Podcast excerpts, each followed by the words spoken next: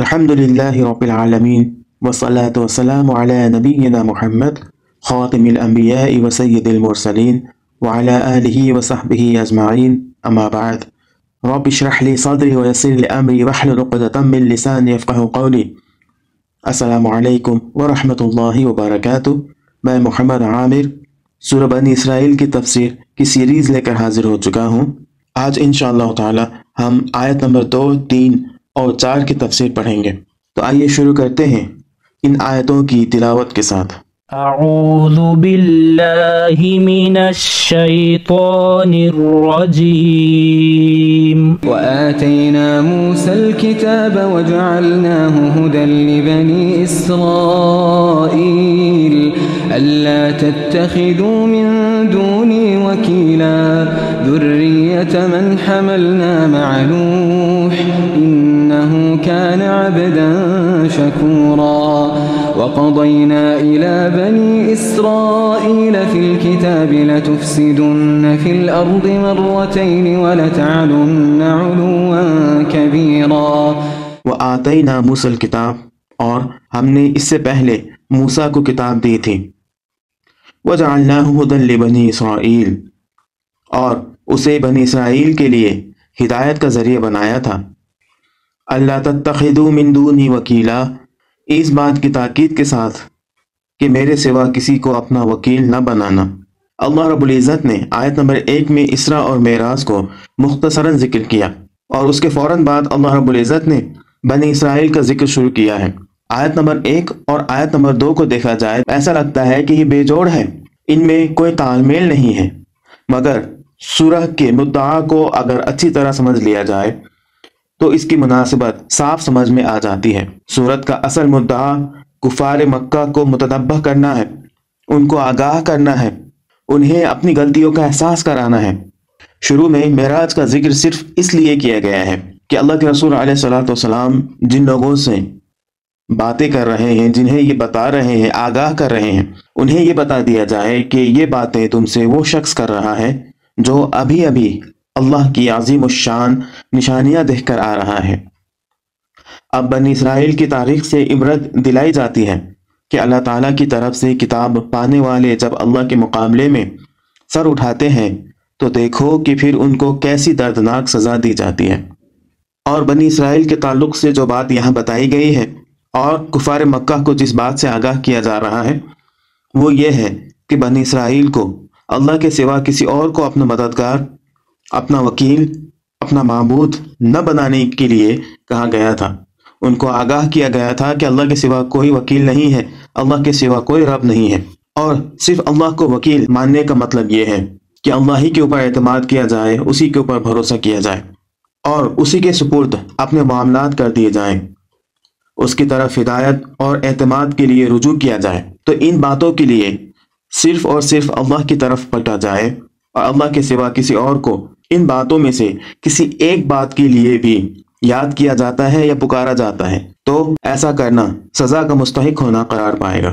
ذریۃ من حملنا مع نوح، تم ان لوگوں کی اولاد ہو جنہیں ہم نے نوح کے ساتھ کشتی پر سوار کیا تھا۔ انہ کان عبدا شکورا، اور نوح ایک شکر گزار بندہ تھا۔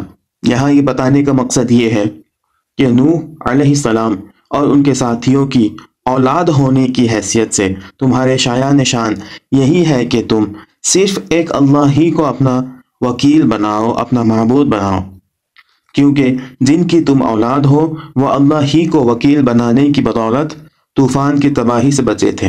یعنی کہ اگر نجات چاہیے، اللہ کے عذاب سے بچنا چاہتے ہو تو تمہارے لیے بھی یہ ضروری ہے کہ تم بھی انہی لوگوں کی طرح شکر گزار بن جاؤ، کیونکہ نوح علیہ السلام کے ساتھ جتنے لوگ تھے وہ سب کے سب نوح علیہ السلام کے تعلیمات پر عمل کرتے تھے۔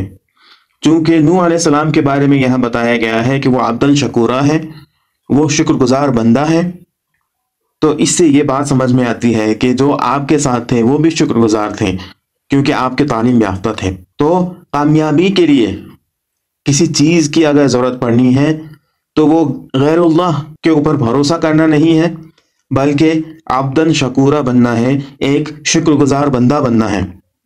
اس آیت میں دونوں باتیں بتا دی گئی ہیں، ایک یہ کہ اگر کامیاب ہونا چاہتے ہو تو عبدًا شکورا بنو، شکر گزار بندہ بنو، اگر تم شکر گزار بندہ نہیں بنو گے تو تمہارے لیے کامیابی نہیں ہے، پھر تمہیں اللہ کی طرف سے عذاب کا سامنا کرنا پڑے گا۔ مزید آگے فرمایا گیا وَقَضَيْنَا إِلَىٰ بَنِي إِسْرَائِيلَ فِي الْكِتَابِ، اب بنی اسرائیل کا اصل واقعہ شروع ہوتا ہے۔ اب یہاں سے بات اصل بتائی جا رہی ہے، بنی اسرائیل کی جو مثال یہاں پیش کی جا رہی ہے اس کا اصل مدعا اب یہاں شروع ہوتا ہے۔ وَقَضَيْنَا إِلَىٰ بَنِي إِسْرَائِيلَ فِي الْكِتَابِ، اور ہم نے کتاب میں بنی اسرائیل کو اس بات پر بھی متنبہ کیا تھا، اس بات کا علم انہیں دیا تھا لَتُفْسِدُنَّ فِي الْأَرْضِ مَرَّتَيْنِ، کہ تم دو مرتبہ زمین میں فساد عظیم برپا کرو گے، وَلَتَعْلُنَّ عُلُوًّا كَبِيرًا، اور بڑی سرکشی دکھاؤ گے۔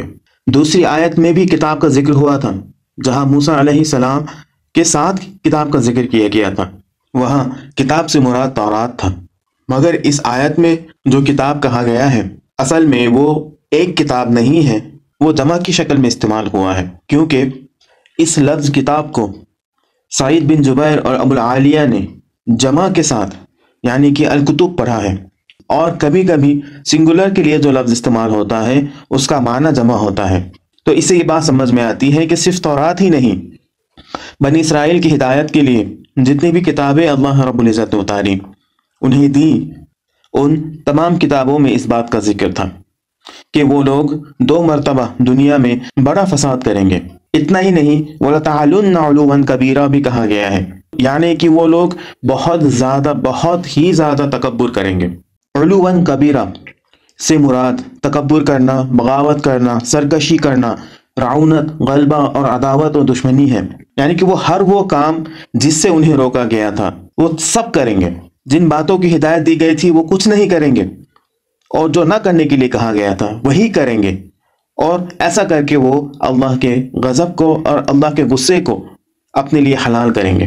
اتنا پڑھنے کے بعد یہاں اندازہ ہوتا ہے کہ اللہ تعالیٰ کا مدعا کیا ہے۔